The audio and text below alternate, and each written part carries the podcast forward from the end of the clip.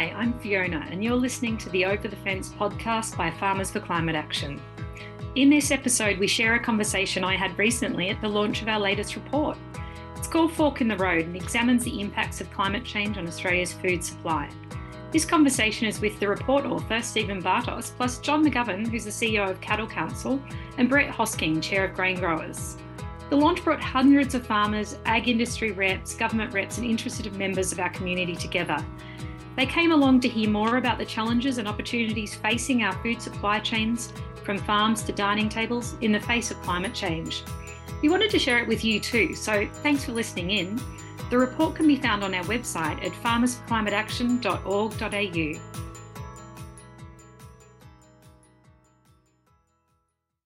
So, thank you so much for joining us for the launch of our new report, Fork in the Road The Impacts of Climate Change on Our Food Supply. So I'm the CEO at Farmers for Climate Action. And we're a movement of more than 7,000 farmers from across Australia. So over the last couple of years, we've had our food supply chains break down in ways we've never seen before. Today, when we walk into a supermarket, we can no longer take for granted that we'll be able to buy the food that we're looking for. And of course, COVID has played a role in this, but extreme weather events have added to this disruption. And as the latest IPCC report has shown, this is going to get worse without deep emission cuts this decade. So, prompted by the public discussion we've been seeing around supply chains, we turn to Stephen Bartos uh, to tell us how climate change plays into this. So, Stephen produced a report for the federal government um, back in 2012 on resilience in our food supply system. So, he was really well placed to take on this challenge. So I'm delighted to be here today launching the resulting report and to be bringing along our report author, Stephen Bartos, as well as Cattle Council CEO John McGovern and also Grain Growers Chair Brett Hosking. So we're going to have a chat and talk about the report and its implications for ag and Australian families. So we'll also have a time at the end to take questions from the audience. Um, so uh, please ask your questions in the Q&A section and we will get to as many as we can.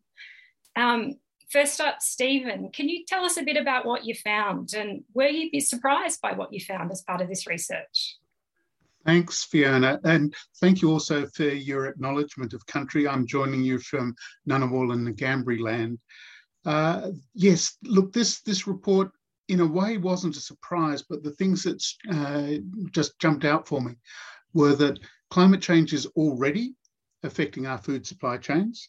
Uh, it has already led to uh, instances of food outages, that is, empty supermarket shelves, and it's having an ongoing impact, regardless of the impact of extreme weather events, in terms of food prices. Because one of the comments that was made to me, I interviewed uh, a whole heap of farmers and farm organisations for this, without exception, every single one of them mentioned that uh, the biggest impact on their businesses from climate change was unpredictability. Climate change is adding unpredictability to future weather patterns, and that's very hard to plan for, not just on farm, but in all of the supply chain. And it also results in higher costs because banks and insurance companies hate unpredictability. Uh, they increase the prices of things like insurance products, if you can even get them at all. And I'm sure Brett might have something to say about that. And uh, that means there's higher prices that consumers have to pay for their food. What we're seeing is that uh, climate change uh, increases the risk of extreme weather events. And by extreme weather events, we mean things like floods, bushfires, uh, droughts. Uh, we're seeing uh, tropical cyclones, although there's probably not going to be more of them. Uh, we're seeing them growing in severity and moving southwards. Uh, extreme rain events. Also, because climate change produces variability, in some places it's actually leading to to more rather than less uh, heavy frost events. So, so it's it's all sorts of uh, different impacts, uh, all of which go to that question of uh, how well can our supply chains cope. So Australia is is a major food producing country. Uh, we export uh, somewhere over seventy percent of Australia's food production so we've we've don't have a problem in terms of supply. Farmers in Australia are terrifically good at growing food, but we do have a problem already and a problem that will just grow worse and worse in coming years in terms of getting that food off the farms and onto the supermarket shelves and onto the consumers' dining tables because the, our supply chains are going to be increasingly disrupted by extreme events. I was struck by something that the National Farmers Federation said, and that is that uh, what recent events have done is exposed just how fragile our uh, supply chains for food are in the face of climate change. Uh, and that fragility is something that has to be addressed. There are things that can be done in terms of uh, adaptation and resilience, and a lot of uh, farm businesses are already doing that. Uh, but by far the most important uh, thing that needs to be done in Australia uh, is actually to cut greenhouse gas emissions so as to uh, do our bit to helping curb climate change. Because, as has been made absolutely clear by the most recent report from the Intergovernmental Panel on Climate Change, there are limits to adaptation. If we rely only on adaptation, uh, we're going to get to a point where uh, all of those measures uh, will just be uh, nothing in the face of climate change because it'll be too extreme for us to manage. Uh, so deep emissions cuts, uh, cutting emissions is essential. And now is a really good time to do it. Farmers have actually had quite good seasons. Uh, and there is there is money in farming, uh, and the federal government has the capacity uh, to actually take action on climate change. So uh, there's an urgency, as is made quite clear by the science, uh, but there's also an opportunity. And one of the things that actually did strike me doing this project for you, and I'm very grateful that Farmers for Climate Action asked me to do this report, was the extent to which a lot of the things that farm businesses are doing in order to mitigate climate change are also good for productivity. So the red meat industry, for example, has adopted a target of going carbon neutral by 2030. That's way ahead of the federal government target of uh, carbon neutrality by 2050. But what a lot of the uh, organisations in that particular supply chain, bear in mind there's lots of different food products, so there's lots of supply chains, but in the red meat supply chain, uh, I, I, was hearing that uh, the measures to go carbon neutral are actually also improving productivity. Things like better pasture management, planting windbreaks, uh, better transport systems uh, are helping mitigate climate change, but they're also uh, leading to higher quality meat products. So uh, there are opportunities, I think, for uh, farmers to take. And, and, I'm sure John will have something to say about how uh, important that target of reaching carbon neutrality is for the red meat industry. It's becoming an absolute commercial imperative for Australian farmers.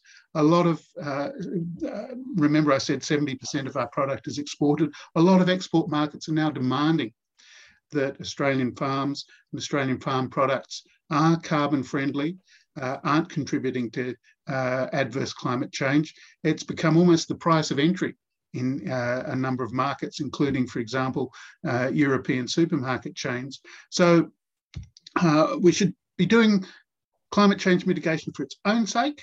It's highly desirable, uh, but also simply for uh, commercial reasons, uh, for good business reasons. It makes really good sense as well. so the bottom line is that yes, there's a lot of things that can and should be done on adaptation and resilience, but emissions cuts have to be the top priority. Thanks, Stephen. And I just wanted to throw to John here. Um, so, John McGovern, CEO of Cattle Council. John, can you share your reflections, reflections on the report and what this means for the cattle industry and Aussie consumers? We've seen incredible price rises for beef recently. Do you think this has peaked? Are we likely to see it go further? Tell us. Uh, yeah, thanks, Fiona, and thanks for the, I suppose, the opportunity to to come along today. It's I think look the, the report I think is a very timely one. Um, we've obviously seen a number of shocks in the supply chain over the last few years. Uh, the, the, most apparent one at the moment is obviously the floods in, in Australia on the coast and the impact that that's having on supply chains. Um, you know, if we look more broadly from a global perspective, we've got a war in, in, in Ukraine at the moment, and that's also, I suppose, presenting some problems and being as as um, Stephen has already mentioned, you know, being an industry that is highly reliant on global markets, we need to uh, export about 70% of our products. So any of these um, global shocks that come along are are a challenge for us. But I, I also think they're probably an opportunity because they give us an ability to look at where these shocks are, and if we use, you know, some of these some of these uh, crises that are occurring and will continue to occur as a result of climate change, these provide us an opportunity to identify where we've got some real issues and and and you know particularly from a from a cattle industry perspective, our supply chain is a long one and it's a complicated one, and there are a lot of players in it. Um, you know, and if we look at there's obviously the production aspects of it, which Stephen has already mentioned, and, and the industry is working towards adaptation to, to improve our ability to mitigate the impacts of climate change, but also, you know, we're looking at how we can be a part of the solution to it as well. And you know that requires some that requires some long term thinking and some long term commitment from the industry, and it also requires a lot of long term thinking and commitment from government. And, and this is probably where you know we have struggled to to maybe uh, get some. Uh, some coordination, I suppose, between industry and government on this. And it's, it's one of the things that, as uh, Stephen's already mentioned, industry needs certainty to be able to invest. And if it's not there, we will struggle. So the government obviously has a role in the policy settings. It also has a role uh, in incentivising industry um, and stepping in where there is a market failure to get us to a position where we can actually take over from from government in some of these aspects and then be able to um, ensure that these supply chains are maintained. So I think from that that perspective, it's it, it really is this this report is, provides an opportunity to start that discussion in a more um, constructive way and, and perhaps a little bit less of a piecemeal way than what we've probably had before. So I suppose if we just look at the, the current situation, and there's obviously impacts on roads, um, you know, for the red meat industry in particular, there's always constraints, particularly around cold storage. And, you know, we can only store beef for so long before uh, we run out of room. And, you know, any disruptions to whether it's shipping or in, domestic um, freight or other supply chain components, then we, we, we struggle pretty quickly on that that part of it. So we need to, to, to look at this current situation and, and, and others um, to take the opportunity to see where these where these blockages are, you know. And I, I suppose if I if I sound a little bit um, pessimistic about the whole thing, you know, the other thing that's not mentioned in the report is that you know social breakdown is the other component that that can result out of these out of these impacts and uh, COVID gave us a pretty good example, but uh, you know Hurricane Katrina, when that came went through New Orleans, really demonstrated how quickly social uh, cohesion can break down. So, you know that that probably all sounds a little bit apocalyptic, but um, you know that's some of the some of the issues that I think we need to to, to look at um, from a cattle industry perspective. Um, you know, the obvious one is drought and how long they last and our ability to mitigate the impacts of those. You know, we need to to look at how we manage those better. And, and to be fair, we've got a hell of a lot better, but I think we've got a fair way to go as well. Um, you know, the danger with it, these, these continual cycles of, of drought and flood is that we are now, you know, re- herd rebuilding phase. Um, and that's obviously contributed to very high cattle prices. The danger being that we never actually get back to full production because another drought comes along before our breeding herd gets back to capacity. Um, so, you know, if we're on this continual boom bust cycle. That's that's going to prove very difficult. Um, yeah, and I suppose the other part of that is that you know from a business perspective, while the uh, production sector is very keen and happy with what with what's happening at the moment as far as cattle prices go. You know, the the processing sector is feeling a fair bit of pain out of this. So, you know, ultimately everyone in the system has to make money. Um, and the danger is that if, if, if you know one part of that system fails, then we all fail. So that that's probably the other thing we need to keep in mind. Um, so I'll probably probably leave it there for the time being, Fiona. Thank you. Thanks, John. Great issue to think about there. And I'm going to throw now to Brett Hosking, the chair of Grain Growers. So Brett, what are the key ways we're seeing the grain supply chain being impacted? And what do you think will happen in the future? Are we going to see the price of bread rise even further? Yeah, I think our morning toast is safe, um, as is my morning bowl of porridge. But um, uh, thanks, Fiona, for having me, and thank you for the uh, Farmers for Climate Action team for bringing a report together. And um, you know, and I guess challenging us to think um, about what the future holds and, and where our industries are going. Uh, I think for the grains industry, um, we do produce a bulk commodity. There's no doubt about it. And bulk commodities in, rely on, on heavy transport, you know, moving to ports, largely exported in the grains industry. So, you know, we're, we're very reliant on, um, you know, our heavy vehicle freight, our, our uh, high productivity truck vehicles, uh, our, our, our rail system and rail network. And, and some of these, uh, you know, as we see some of the impacts of climate change and, and that, you know, it's almost that infrastructure that almost becomes most vulnerable to a lot of the, the extreme weather events that we do see, um, which is a real challenge. Um, you know, the other other thing that we we have noticed as a trend over the last few years in the grains industry is um, is around biosecurity and, and the changing face of um, pests and diseases as they're traveling around the, the, the globe. And, um, you know, we're very fortunate in Australia. We have a really robust biosecurity um, sort of border protection network. But you know what, we need to continue to invest in it and make sure we keep it right because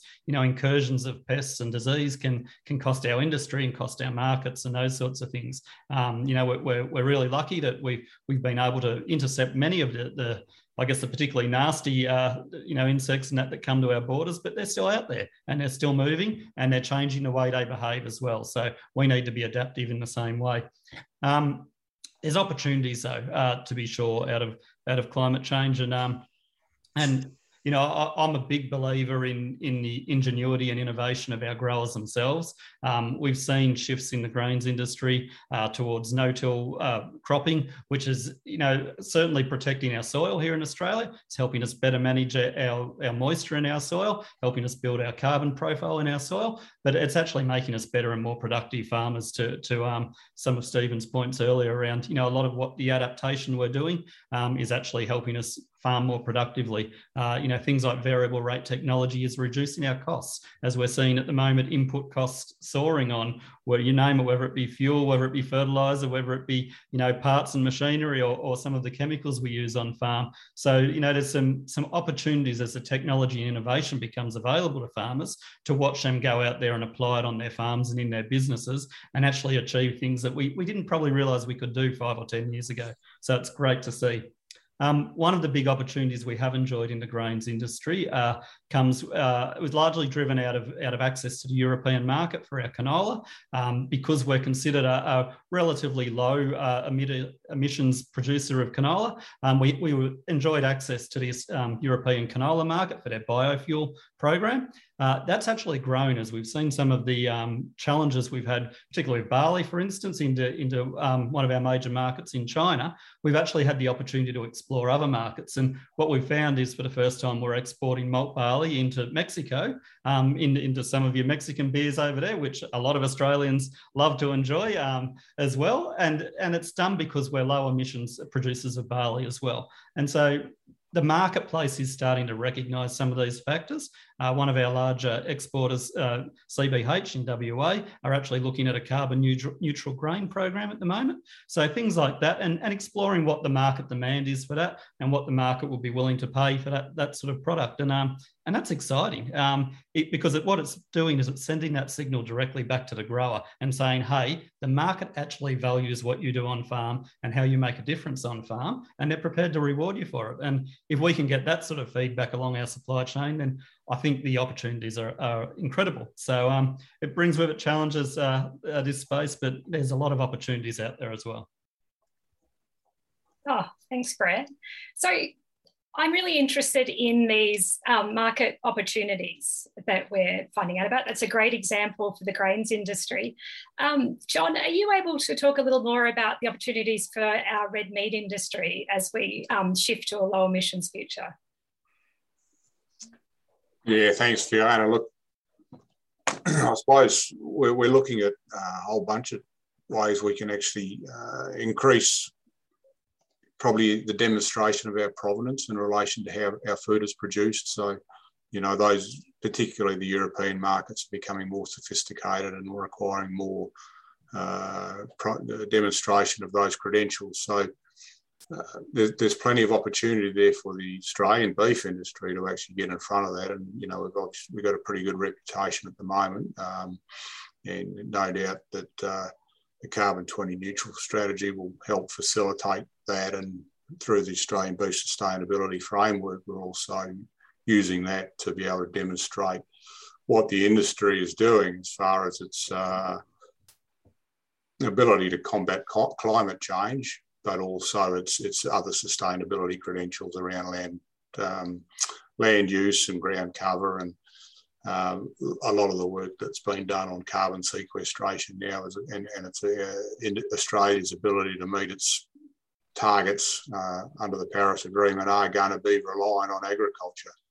Uh, so a lot of the work that's happening there is, is going to, I suppose, set Australia in, in, in, in good stead to be able to continue to access those markets as well as being able to improve our production systems um, and obviously, if we can get uh, carbon sequestration as part of the everyday thinking of agriculture and, and, and our ability to improve our soils, uh, and probably more importantly, uh, or just as importantly, being able to make better use of those varying rainfall events that are going to continue to occur. So, you know, from a production perspective, we are starting to adapt very, very well. Uh, we're still obviously always room for improvement, but the industry, I think there's probably been a, a, pretty big paradigm shift in the way industry thinks about climate change now and, and how we can better mitigate its impacts. Um, and, and part of that is it being able to demonstrate to, to customers and consumers that the industry is actually working towards trying to achieve carbon neutrality. And this, so there's very clear market signals that um, the industry is being sent. How are these flowing down to individual farmers and impacting on what they're doing? Yeah, I think you know there's more and more um, requirement for whether it's a push or a pull mechanism. There is plenty of you know there are a lot of uh, and customers that are looking for those provenance credentials. So whether you know there are people who are are well out in front of the game on this, and, and some people doing out in the in the production sector. They're doing some amazing work and really leading the industry, and um, you know.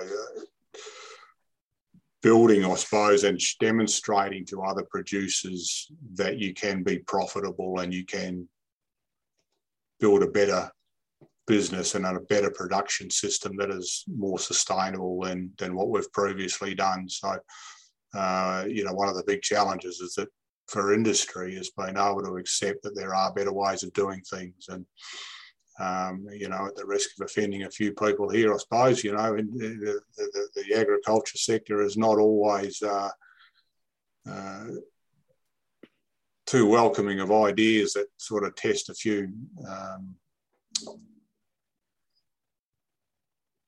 traditional ways of doing things, I suppose. So we probably need to sometimes think outside the box and be prepared to, to lose a bit of skin along the way.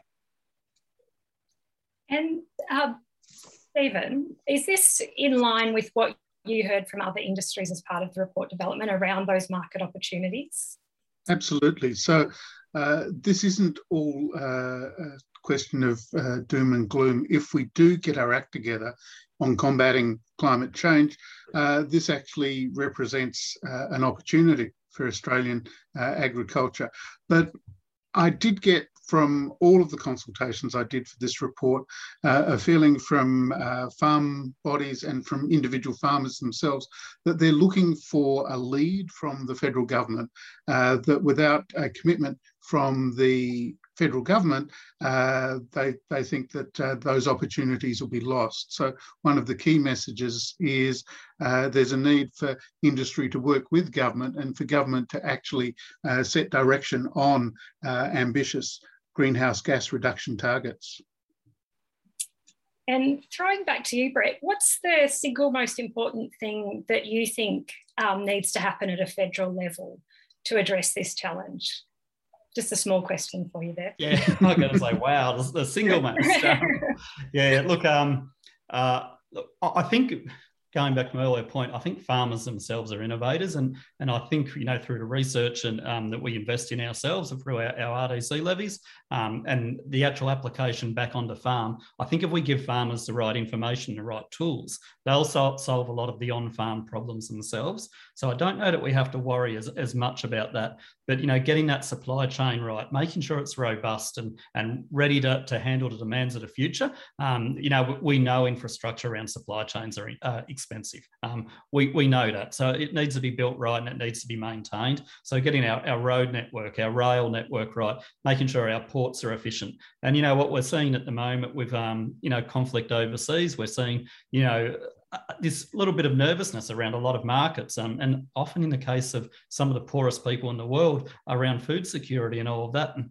Australia has the opportunity to make sure the rest of the world is fed. We produce way more food than when we could ever eat here in Australia. We already have an obesity problem, and it will get worse if we eat all our food. So we need to make sure it goes out to the rest of the world, and um, and that's really important. But we need to make sure our supply chains are built in such a way that we can respond when those demands are there.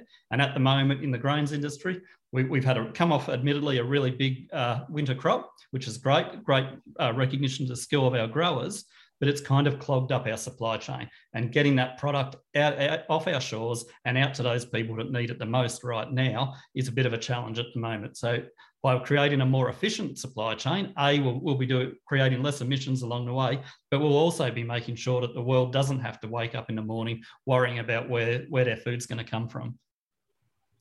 And John, to put you on the spot, sorry, what, what do you, is there one thing you'd like to see done at a federal level? Is there anything you'd add to what Brett's saying there? I don't, I don't, I don't think there's a one thing. There's no, there's no single solution to any of this, Fiona. And you know, we, we certainly need the policy settings from the government to be able to uh, incentivise industry to move to a climate neutral position. Uh, we also, probably if there's one thing we do need from the government is that they need to actually recognise that we've got a pretty big problem and it's coming at us a hell of a lot quicker than what would it be apparent from um, what we're hearing out of government at the moment. Yeah, so something um, I'm asking the questions here, but I'll also chime in because I've been saying it a bit this morning what we think we need to see at Farmers for Climate Action is those really deep emission cuts this decade so that you know that challenge is achievable that we can continue to farm and produce that food for the world. Um, hey stephen one of the things in the report talks about shortening the supply chain. Can you talk a little bit more about what that looks like? Yeah, and this applies mainly to food that's supplied to consumers inside Australia. Uh, if you're exporting food, uh, you almost by definition, if you go into a country outside of Australia, have a long supply chain in terms of distance, uh, but shorter supply chains, uh, particularly where farmers uh, supply food direct to consumers or there's uh, local buyers, uh, are actually uh, very resilient. And we've seen this already demonstrated uh, in uh, the COVID pandemic that uh, uh, people who have local supply chains with relationships to, uh, particularly in regional communities, their local butcher or their local greengrocer, didn't run out of food. those supply chains managed and uh, they're very resilient in the face of climate change. Uh, they uh, provide a lot more spreading of your risk. Look, any any one supply chain, whether it's a long one or a short one, could be affected by a flood. But if instead of one really long supply chain, you have dozens of small ones, uh, you're spreading your risk and, and you're less likely to be affected by an extreme uh, weather event like a, like a bushfire, so uh, or, or a flood or whatever it might happen to be. So uh, effectively, shorter supply chains uh, are uh, a way of managing uh, climate risk, but they also have other advantages. I mean, this is, this is one of the things that strikes you that taking action on mitigating climate change can also uh, bring benefits uh, to the average Australian uh, consumer of food. So a short supply chain will in most cases deliver fresher, higher quality food to the consumer. And uh, uh, so, so they win as well. And uh, one of the bits of evidence that we gathered for this report was that um, although there's a bit of skepticism from some of the larger um, uh, farmer representative organisations. Certainly, uh, bodies like the Open Food Network, who I uh, interviewed, uh, said that uh, consumers are prepared to pay a premium uh, for fresher, locally produced produce, as long as, and this, this reinforces a point that uh, John was making, as long as they know the provenance of it. Uh, that is, as long as they know uh, how and where it's been produced and transported. That information to consumers is becoming more and more important, uh, both in Australia and in export markets. And um, Brett or John, do you have anything you'd like to add there about what shorter supply chains would look in, like in your industries? I, I, can kick off. Um, you know, we, we are a largely export uh, dominated industry in the grains industry, but we do have a large domestic markets and, and we have the opportunity to, to grow those markets as well through some more domestic manufacturing, well, processing of some of the grains that we produce. So whether it be, um, you know, creating the malt from barley here, here onshore and then exporting the malt product, you know, it's more efficient. You, you, you are exporting just the product that, that people need. And so, you know, rather than um, the same amount of bulk and that's sort of thing. Um, you're also creating jobs, creating opportunities here in Australia. And we are a country that, um, uh, compared to some of the countries that we export to, we are more environmentally aware. There's no doubt about it here in Australia. And so we have that, that little bit of a luxury of being able to create some of that manufacturing in a more sustainable manner, if that's what we choose as a country to do. Um, so, you know, I think there's opportunities to be sure. Um, you know, personally, I, love I love shopping local and love supporting our local butcher, and that's a it's a it's an easy argument for me because I always enjoy the fresher food that way. But um, you know, I understand we we are dominated by some a couple of particularly large supermarket chains that that would much prefer we walk into their doors than rather than the local stores. So I think that's a cultural challenge we have to address. Can I mention there, Brett, that that was a point that was also raised with me by the National Farmers Federation, and they were saying that there actually is a role for stronger competition policy in encouraging more diversity amongst our food retailers, and and I think they've got a point there. John, did you have anything to add there from the cattle industry perspective? Oh, look, I probably don't have anything to add, Fiona. I think I think Brett has covered covered it really well. Um, suffice to say, you know, we've got a very in the meat industry, particularly, we've got a very complex supply chain. Um, you know, and, and, we can only sort of store a certain amount of um, product, and it's it's because we're largely exporting uh, seventy odd percent of it. So, but I think the the, the points that have been made around those uh, that uh, market monopolisation by those big supermarkets are problematic to having those shorter supply chains. Um, the other part of it, I suppose, is that you know people talk about wanting locally produced stuff, and but they're also very keen to have it available all the time, and are they prepared to pay for it? And you know, um, that that's probably the other stumbling point with it. But I certainly acknowledge and, and agree, totally agree that the shorter supply chains will reduce our exposure to some of these shocks. And I'm going to throw to some of the questions coming through from our audience in the Q&A. So the first one is for from Pamela Greet, and it's for you, John. Um, so John, you've been working in this policy and industry lobbying advocacy space for some time now.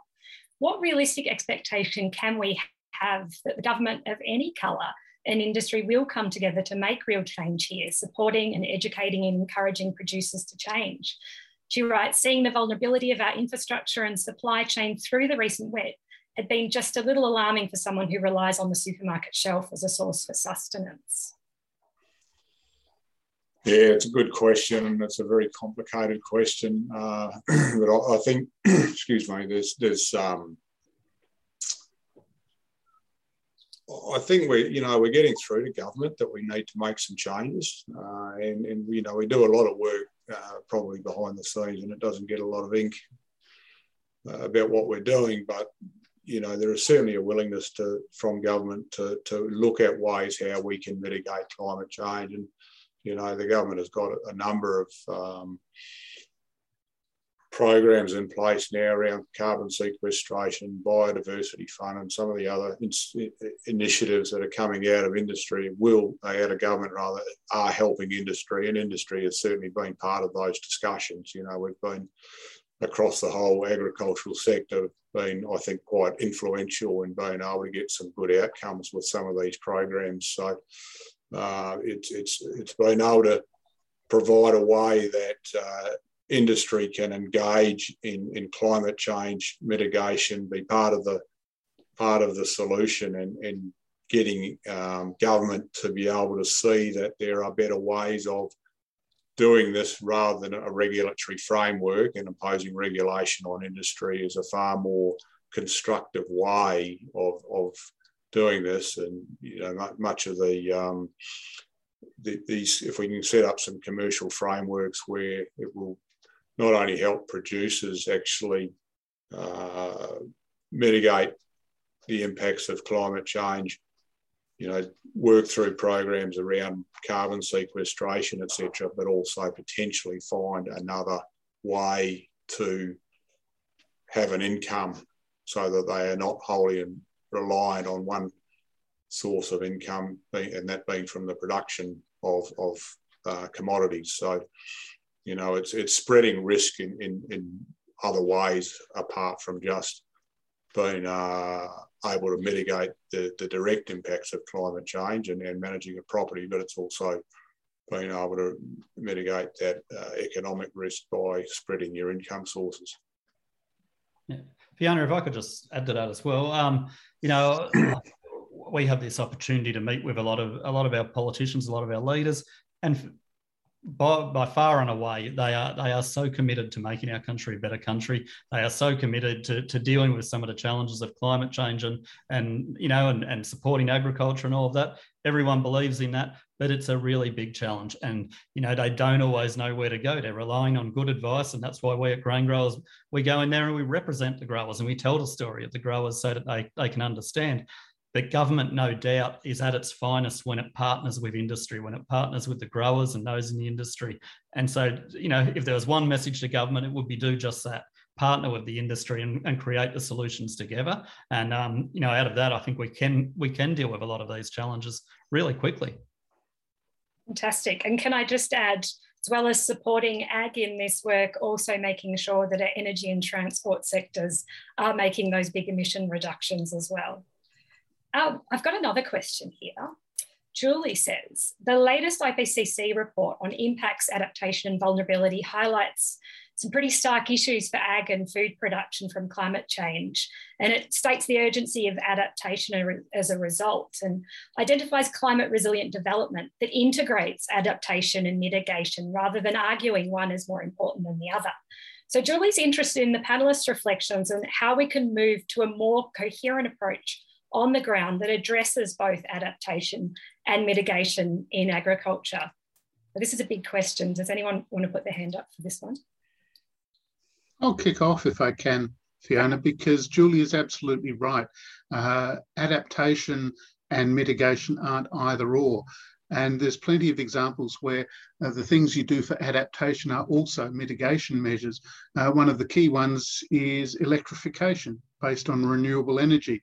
Uh, so, as uh, farm businesses and uh, supply chain operators and processors uh, move to uh, greater electrification, they're reducing greenhouse gas emissions, and they're also adapting to the impacts of climate change, particularly if they can use locally generated short energy supply chain uh, energy. Uh, look, uh, and, and I'm going to expand out Julie's question even further because this isn't just an agriculture issue.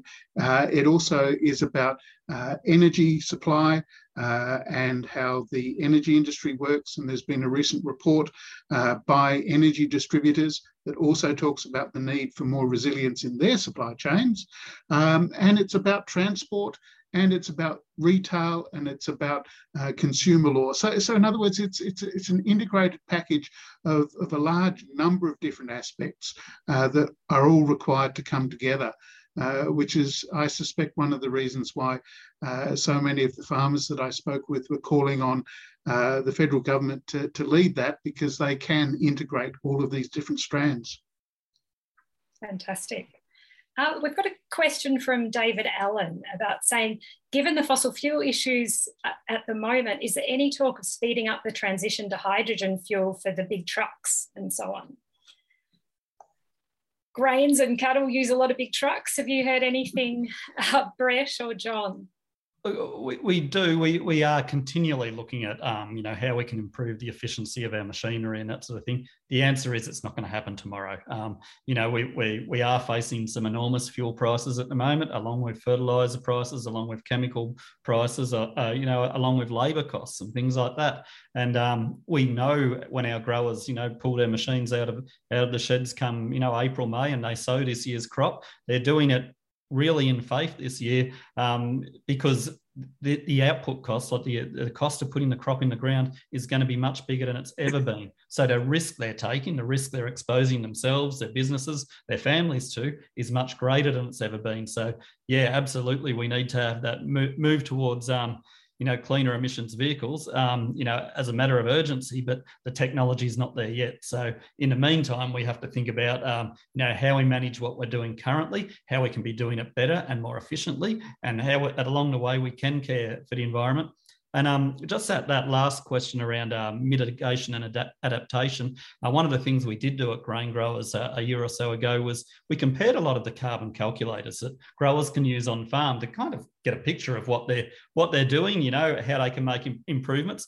And what we found is they all tell a different story depending on which one you pick up. And so, you know, even things like that, just creating creating accurate tools so farmers can measure what they're doing on farm, what their footprint looks like, but also, you know, if I make a change, what would the impact of that be? Will it be positive? Will it be negative? Will it be significant? Will it outweigh the cost? All these sorts of questions. So, you know, um, that, that report's on our website at www.graingrowers.com.au. So please have a look at it. But, um, you know, things like that are really important to giving growers the information they need to be able to make the, the changes that, um, that will make them better farmers.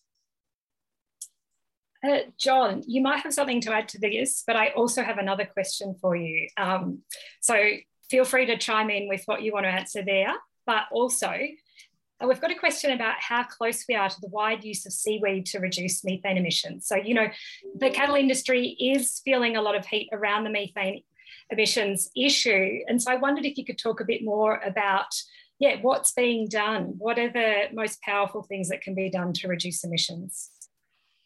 Yeah, I'll just finish maybe off, off on the issue of, of fuel. Uh, Fiona, that you know, one of the obviously the, the issue is refueling in the in the cattle industry. I mean, we pull some cattle out of some pretty remote areas, and it's probably part of that infrastructure that will need to be put in place so that all vehicles, regardless of whether they're in industry or private vehicles have access to alternative fuel sources. So it's it's part of that discussion that needs to occur uh, through that process. Um, and unless you know, unless there's a, a significant change in, in, the number of places that you can refuel using those products, um, it's probably as as Brett said, it's probably a long way off yet. But um, yeah, certainly part of the thinking that's happening in the industry. Uh, in relation to the seaweed one, look, MLA is doing a lot of work and research into that, and there are probably people on this on this uh, chat who are far more qualified to answer this question. But needless to say, the, the, the work that's been done and the research is showing some uh, very good um, results and, and reductions in methane. My, my understanding is that it's you know reducing methane emissions by well over 90%. Um,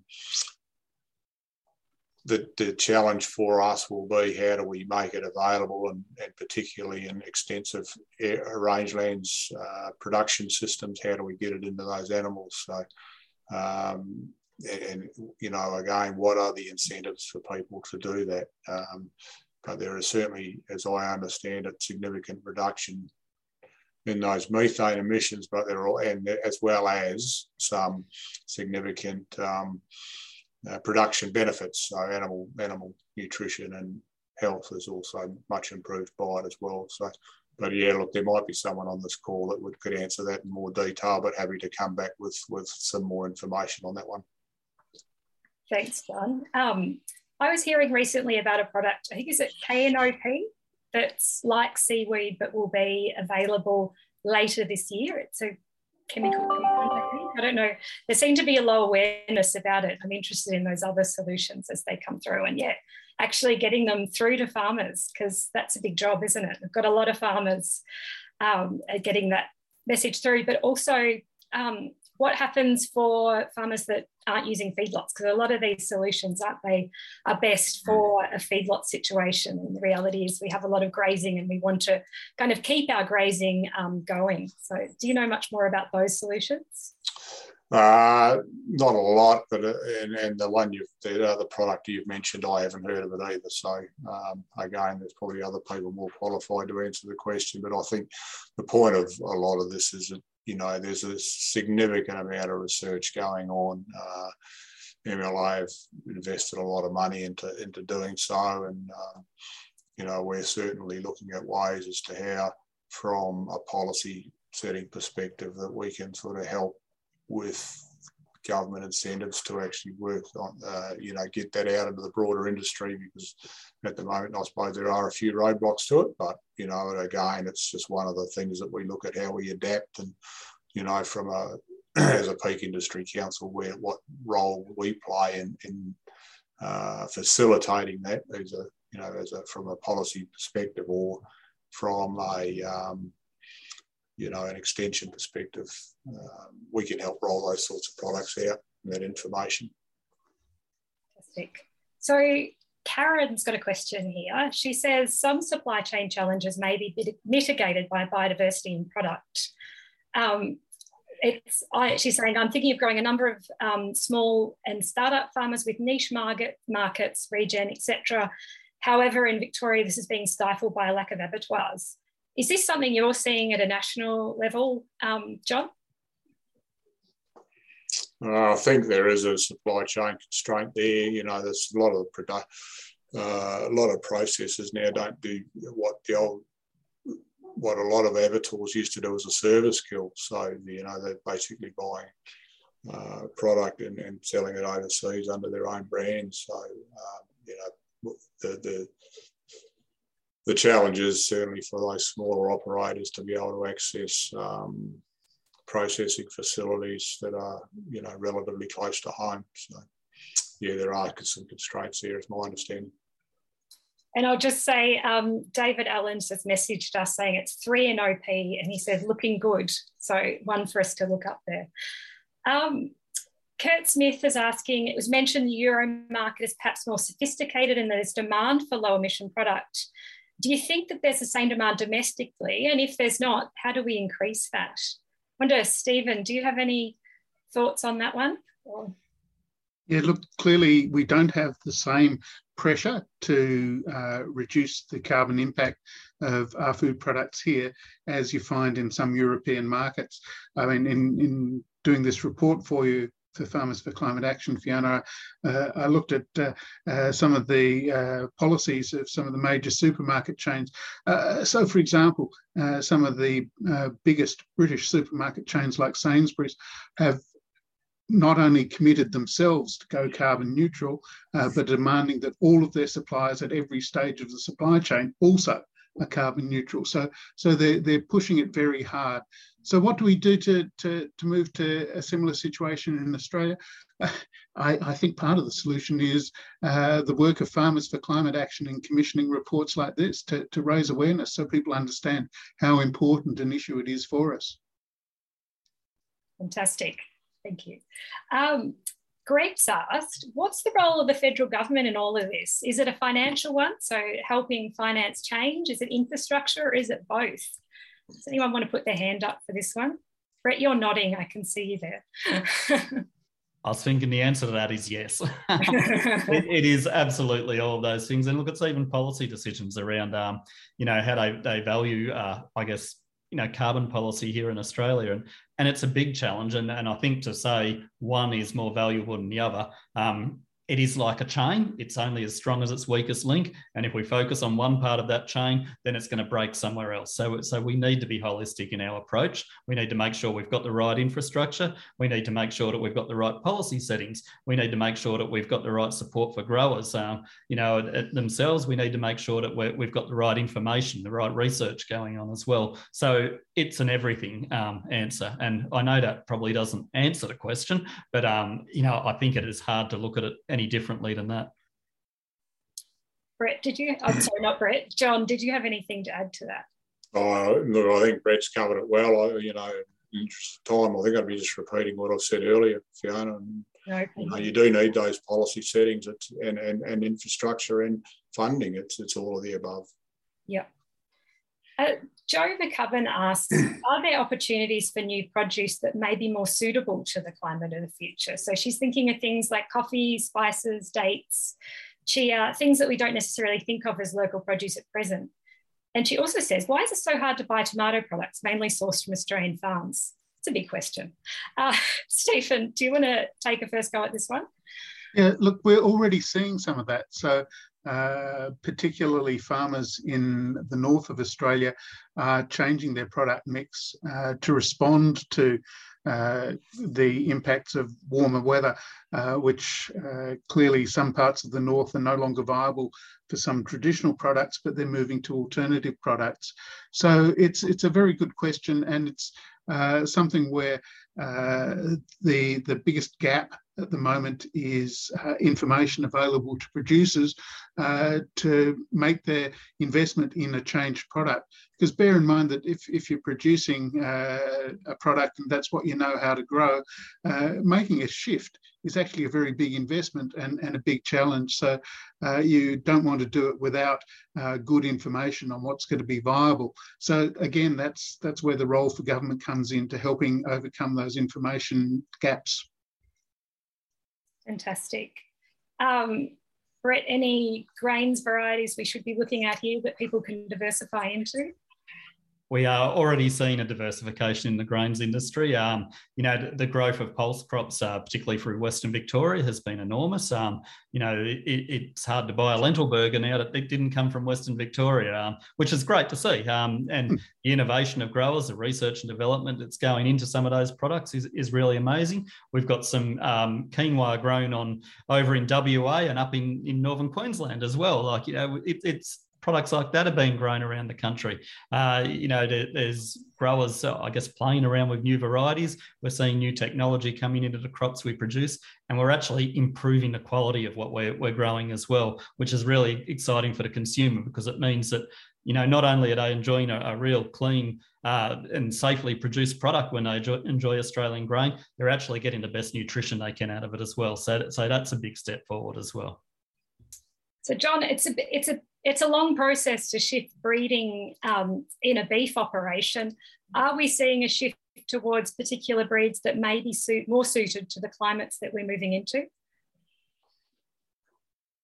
Uh, I'd probably say they're adapting to, to, to climate change anyway. Uh, you know, look, people will make their own decisions as to what breeds they use. Obviously, the so uh, Bos Indicus cattle were introduced to, uh, because of their ability to, to handle more extreme climatic conditions, particularly heat. So, um, you know, there may be a, a, shift towards those type of animals or, you know, certainly composites that contain those traits that can be sourced from those Bos Bos indicus animals. So, um, you know, that may be something that we see more of in the future that is driven by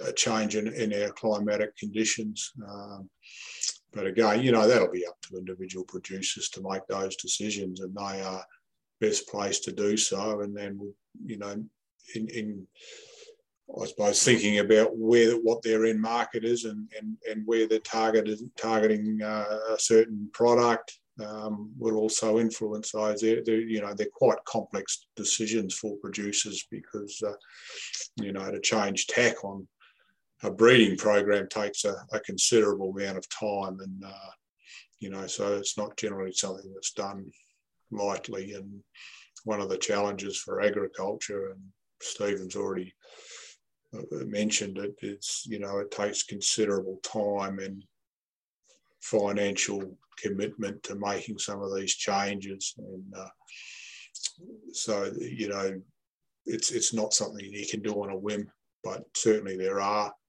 and will continue to be res- ongoing research into into animal productivity and uh, part of that will be how we how we do that. Is from a welfare perspective as well because obviously the more extreme climatic conditions we face then um, the ability of those animals to handle those conditions will be extremely important both from a from a production perspective, but also because we have a moral obligation to look after animal welfare.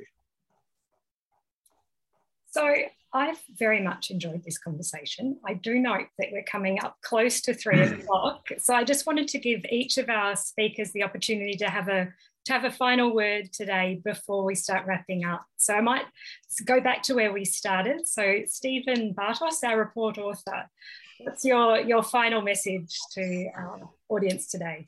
Well, I've just noticed a very good comment from someone called Magdalena in the uh, chat section about food waste, and that's also referred to in this report. Uh, the both the IPCC and the Australian Academy of Science have pointed to the issue that uh, if we can reduce food waste, we also uh, can actually make a big impact on climate change. So, what that illustrates to me is, I think, uh, an important message, and that is that a lot of what we do to deal with the problem of climate change is also good for other reasons. It's good for productivity, it's good for saving costs. So, we should keep our eye on the fact that uh, if we do take action uh, to reduce greenhouse gas emissions in the various ways that are available to us, uh, then we can actually uh, benefit consumers, benefit farmers, and benefit the planet by reducing uh, greenhouse gas emissions. So uh, there's there's a, a really good case for action there. Fantastic. Brett, did you want to go next? Yeah, um, look, just a really big thank you to again to Stephen and the and the Farmers for Climate Action team for the report and for the challenges that it, it, it has highlighted and the opportunities. I mean, without a doubt, there's enormous opportunity for, for our grain growers, but for all of agriculture, you know, in it, tackling this carbon space. And as we learn more about it and grow our productivity in line with a more, I guess, a less lower, lower emissions intensity in the products we produce. So, um, well done. And um, I guess the next challenge is what what uh, where the society and what where's our, our government chooses to do with reports like this as well. So that's the next challenge.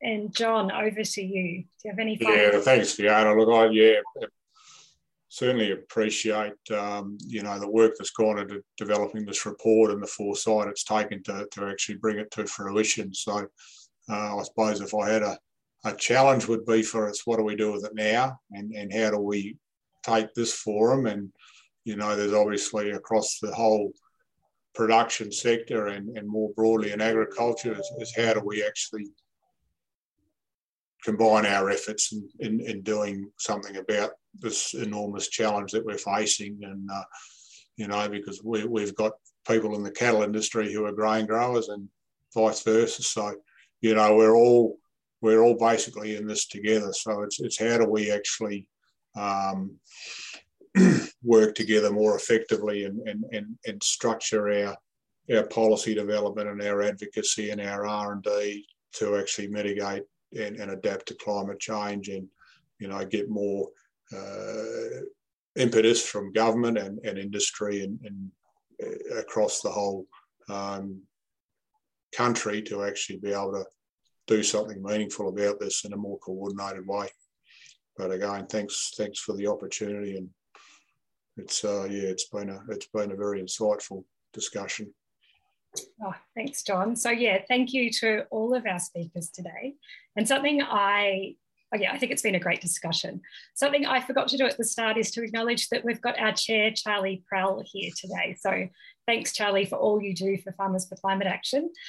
I one of the great things about facilitating is that I get to have the final word here too. So just to add my two cents, we've got lots we could be doing here to adapt and mitigate our supply chain system, and that's on farm and right through. So there's lots we can be doing there, lots of conversations we need to be having, working together, talking to government. But ultimately, we do need those deep emission cuts this decade. We need a bipartisan uh, governmental approach that ensures that we take those cuts now that save us so much risk and so much money in the longer term. Rural and regional Australia stands to benefit from the shift to a low emissions future. And there's also a limit to how far we can adapt. So we need to see that and we need to see that soon. So we've seen some good first steps with the agreement to a net zero by 2050 goal. So let's, um, we look forward to working together to see that those important next steps taken. So we'll be reaching out to MPs to talk about this report. We'll be talking to industry and we'd love to hear from um, all of you in the audience as well. And I'm sorry we couldn't get to all your questions, but um, it's been great to hear, hear from you today. Thank you for coming. Thank you for listening to our report launch conversation. Don't forget to subscribe to Over the Fence and rate and review us wherever you get your podcasts. If you're interested in finding out more or getting involved with Farmers for Climate Action, you can visit the website at farmersforclimateaction.org.au. Otherwise, connect with us on social media.